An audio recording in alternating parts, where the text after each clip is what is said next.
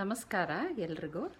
ಇವತ್ತು ನಾನು ಒಂದು ಪುಸ್ತಕದ ಒಂದು ಪುಟವನ್ನು ಓದೋಣ ಅಂತ ನಿರ್ಧಾರ ಮಾಡಿದ್ದೀನಿ.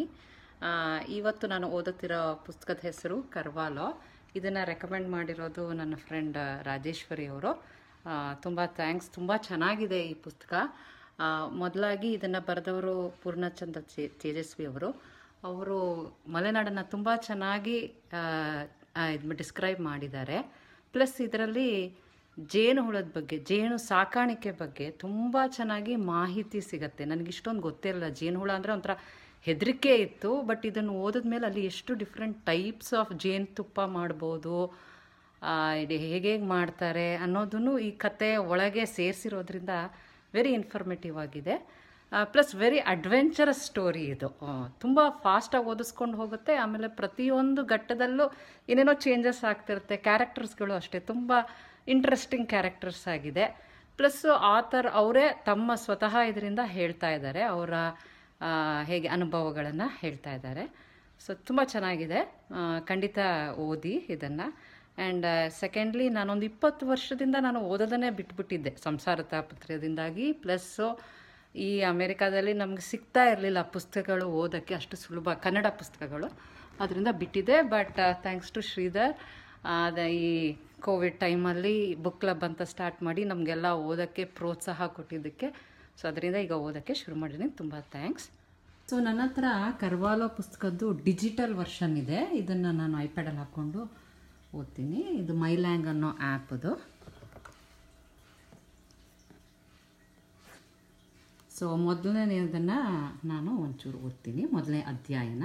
ಕರ್ವಾಲೋ. ಕರ್ವಾಲೋ ಅಂದರೆ ಇಲ್ಲಿ ಒಬ್ಬರು ಪ್ರೊಫೆಸರ್ ಹೆಸರು ಕರ್ವಾಲೋ ಅಂತ.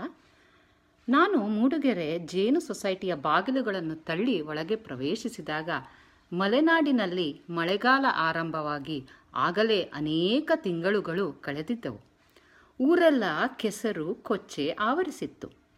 ಬೆರಳು ಸಂಧಿಗಳಲ್ಲೆಲ್ಲ ಕೆಸರು, ಹುಣ್ಣು, ಮೂಗಿನಲ್ಲಿ ಇಳಿಯುವ ನೆಗಡಿ, ಒದ್ದೆಯಾದ ಪ್ಯಾಂಟು, ಇವುಗಳೊಡನೆ ನಾನು ಒಳನುಗ್ಗಿದೆ. ಹೊರಗಿನ ಬೋರ್ಡಿನಲ್ಲಿ ಬರೆದಿದ್ದ ಜೇನು ಪೋಷಕರ ಸಹಕಾರಿ ಸಂಘ ಎಂಬ ಬರಹದಲ್ಲಿ ಶ ಇರಬೇಕೋ ಶ ಇರಬೇಕೋ ಎಂದು ಯೋಚಿಸುತ್ತಾ ತಲೆ ಎತ್ತಿದಾಗ ವರಾಂಡದ ಒಳಗೆ ಒಂದು ದೊಡ್ಡ ಕೋಣೆಯು, ಪಕ್ಕದಲ್ಲಿ ಒಂದು ಸಣ್ಣ ಕೋಣೆಯು ಕಂಡಿತು. ದೊಡ್ಡ ಹಾಲಿನಲ್ಲಿ ದೊಡ್ಡ ತಕ್ಕಡಿ ನೇತು ಬಿದ್ದಿತ್ತು. ಒಳಗೆ ಕಾಣುತ್ತಿದ್ದ ಸಣ್ಣ ಕೋಣೆಯೇ ಆಪೀಸಿರಬೇಕೆಂದು ಯೋಚಿಸಿ ದೊಡ್ಡ ಹಾಲಿನಲ್ಲಿ ಯಾರೂ ಕಾಣದದರಿಂದ ಪೀಸಿನತ್ತ ಸಾಗಿದೆ ತಂದೆಯವರಿಗೆ ಕೊಂಚ ದೇ ಜೇನುತುಪ್ಪ ಬೇಕೆಂದು, ಮೈಸೂರಿನಲ್ಲಿ ಜೇನು ತುಂಬ ದುಬಾರಿಯಾದುದರಿಂದ ಮೂಡುಗೆರೆಯಲ್ಲೇನಾದರೂ ಸುಲಭ ದರದಲ್ಲಿ ಸಿಗುತ್ತದೆಯೋ ನೋಡು ಎಂದು ಬರೆದಿದ್ದರು.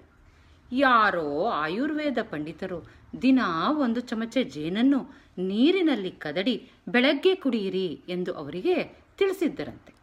ಆದ್ದರಿಂದ ತಿಂಗಳಿಗೆ ಅವರಿಗದೇ ಅರ್ಧ ಬಾಟ್ಲು ಜೇನು ಬೇಕಾಗುತ್ತಿತ್ತು ಈ ಲೆಕ್ಕದ ಮೇಲೆ ಸುಮಾರು ಏಳು ಬಾಟಲು ಜೇನು ಬೇಕಾದಿತ್ತೆಂದು ಲೆಕ್ಕ ಹಾಕಿ ಬಾಟಲಿಗೆ ಹತ್ತು ರೂಪಾಯಿಯಂತೆ ಎಪ್ಪತ್ತು ರೂಪಾಯಿಗಳನ್ನು ಜೇಬೊಳಗೆ ಇಟ್ಟುಕೊಂಡು ಒಳನುಗ್ಗಿದೆ.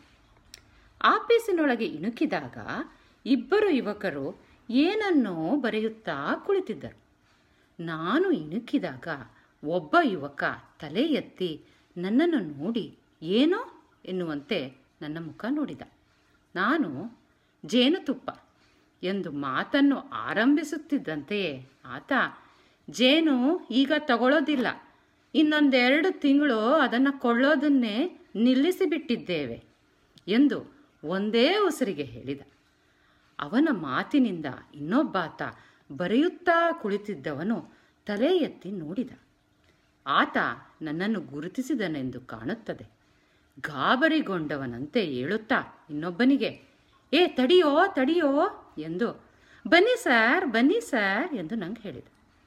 ಆತನಿಗೆ ನನ್ನ ಪರಿಚಯವಿದ್ದುದನ್ನು ಕಂಡು ನನಗೆ ಹೆಮ್ಮೆ, ಸಮಾಧಾನ ಆಯಿತು. ನನ್ನ ಗಲೀಜುಮಯವಾದ ಉಡುಪನ್ನು ಶಪಿಸುತ್ತಾ ಒಳಗೆ ಸರಿದು ಅವನು ತೋರಿದ ಕುರ್ಚಿಯ ಮೇಲೆ ಕುಳಿತೆ. ತಮ್ಮದೇ ಅಲ್ವಾ ಸರ್ ಸಿನಿಮಾದು? ಎಂದು ಆತ ಕೇಳಿದ. ಇಲ್ಲಪ್ಪ, ನನ್ನದಲ್ಲ. ನನ್ನ ಕಥೆನ ಸಿನಿಮಾ ಮಾಡಿದ್ದಾರೆ ಅಷ್ಟೇ. ಮೊದಲು ಮಾತನಾಡಿದವನು ಆ ವೇಳೆಗೆ ತನ್ನ ಅಚಾತುರ್ಯಕ್ಕೆ ಬೇಸರಿಸಿ, ನಮಸ್ಕಾರ ಸರ್, ಗೊತ್ತಾಗಲಿಲ್ಲ. ಯಾರೋ ಜೇನು ಕೊಡೋದಕ್ಕೆ ಬಂದವರು ಅಂತ ತಿಳಿದೆ, ಎಂದ. ಸೊ ಇಲ್ಲಿಗೆ ಮೊದಲನೇ ಪುಟನ ನಿಲ್ಲಿಸ್ತೀನಿ. ಇನ್ನು ಹೇಗಿದೆ ಅನ್ನೋದನ್ನು ನೀವೇ ಓದಿ ನೋಡಿ ತುಂಬ ಚೆನ್ನಾಗಿದೆ. ಖಂಡಿತ ಓದೋಕ್ಕೆ ಪ್ರಯತ್ನ ಮಾಡಿ. ಚಿಕ್ಕದಾಗೂ ಇದೆ, ತುಂಬ ದೊಡ್ಡದಾಗೋ ಏನೂ ಇಲ್ಲ. ಒಂದು ಎರಡು ಮೂರು ದಿನದಲ್ಲಿ ಮುಗಿಸ್ಬೋದು. Thank you